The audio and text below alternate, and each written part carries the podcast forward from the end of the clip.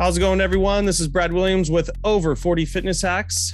Uh, I have my season co star with me, Dr. Lanil Mitchell with Fyzio Gym. How are you doing, Dr. Lanil? All good, Brad. Thanks for having me. Absolutely. Thanks for coming on.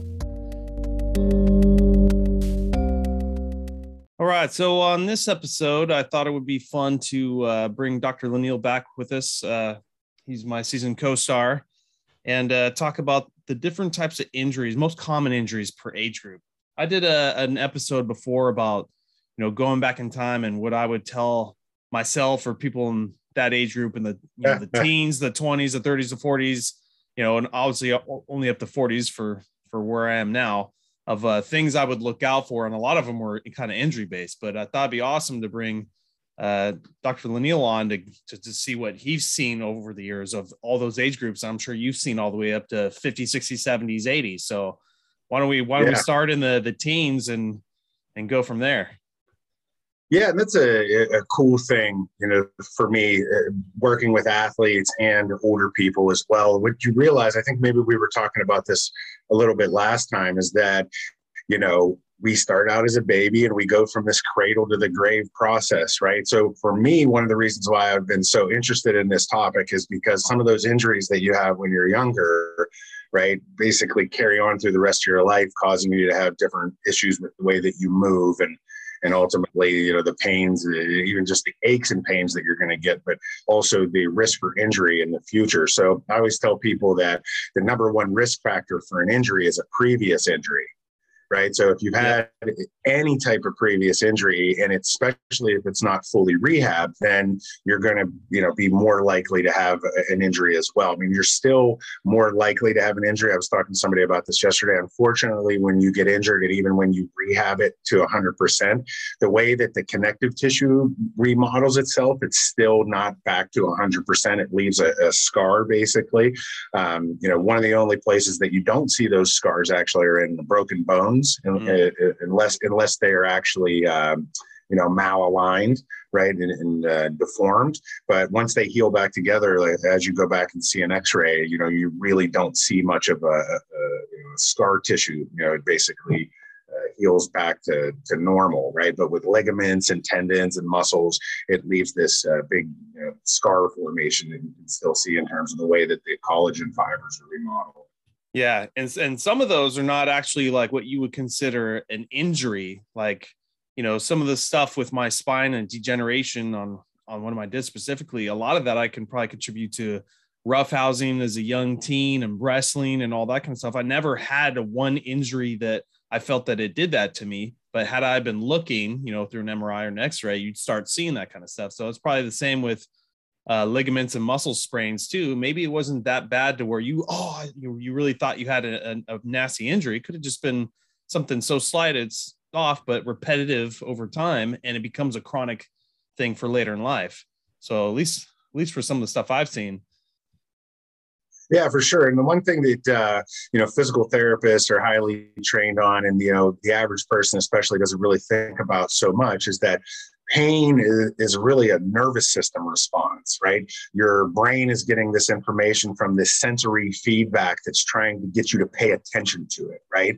So, you know, one of the things I just thought was like, eh, you know, most people downplay an ankle sprain for example, right? Yep. You tw- twist your ankle a little bit, you know, you walk it off two days later, and the pain starts to go away because you're starting to compensate typically. Yep. Right. That's, so it starts. right exactly. thus it starts. Right. And, you know, from a simple standpoint, even when we think about limping, right, it's the avoidance of loading into that painful body part that basically starts to become this compensation pattern. And you know not to go into too much detail but when you deconstruct the mechanics behind that that's the same pattern that you see 15 years later that's causing somebody's back pain to happen because they've been avoiding slightly loading into that side. And ultimately it reshapes all the connective tissue. And even down to the point where you literally have reshaped your uh, skeletal system right? So you you know the argument and you hear different things about this but you basically get a new uh, set of cells in your skeletal system every 10 years, you know, and everybody's a mm-hmm. little bit different based upon the differences, you know, who they are, you know, male, female, all everything, right? How much exercising that you do, how sedentary you are, your diet, your sleep, you know, is going to affect that. But that remodeling also comes with this nervous system restructuring of all these reflex pathways. And one of the things that we have uh, in our bodies and in our, in our brains and our nervous system is called a central pattern generator.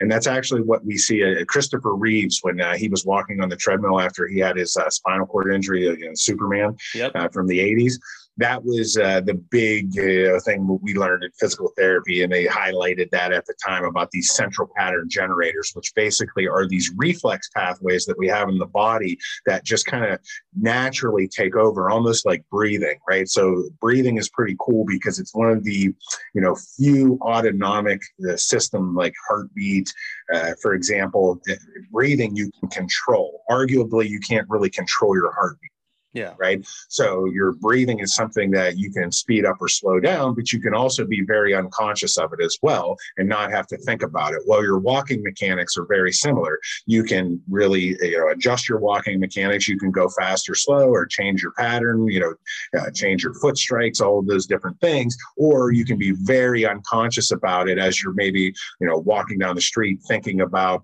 you know, what you need to do for your workout and you need to buy flowers for your wife and how you're going to organize all of these things, you can still keep walking without thinking about that. And that's what that central pattern generator is, right?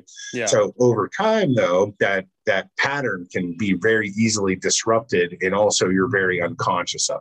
So those little injuries that you get when you're younger can really start to add up. And when I'm evaluating people, one of the things that they don't really talk to you about about how our process works most people are very unaware when they go into the, the doctor's office or the physical therapy office of what to expect.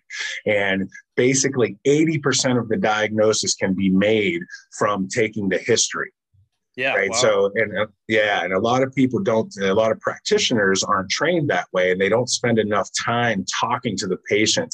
Uh, there's some crazy statistic that your average doctor interrupts a patient like every 15 seconds something like that, right? It never really lets them get the story out. And now it's so wham bam, thank you, get out of here type of situation that the doctors don't have enough time to spend t- taking that history and getting that information. So a lot of times things are missed. There's another statistic again, it's like 80% of people present to their primary care doctor with some type of musculoskeletal pain that gets missed during their primary care visits. Yeah. Right. That was another thing we were talking about last time. These physicals that we do for heart rate and blood pressure also don't show you very much. So, you know, that you're getting that one snapshot type of situation to try to figure out, you know, your health, right? Or, or you know, your wellness or your sickness. And it's very, really skewed and it's kind of a crapshoot in that situation. Yeah, it's not like the clients or anybody is trained to come to their doctor with that snapshot already pre-done. Like, oh, here's all the things I know Dr. Laniel is going to ask me and I have it chronologically spelled. No, it's up to you to dig for that because they have no clue. So if you only yeah. spend five minutes doing it, you're going to miss a lot of stuff.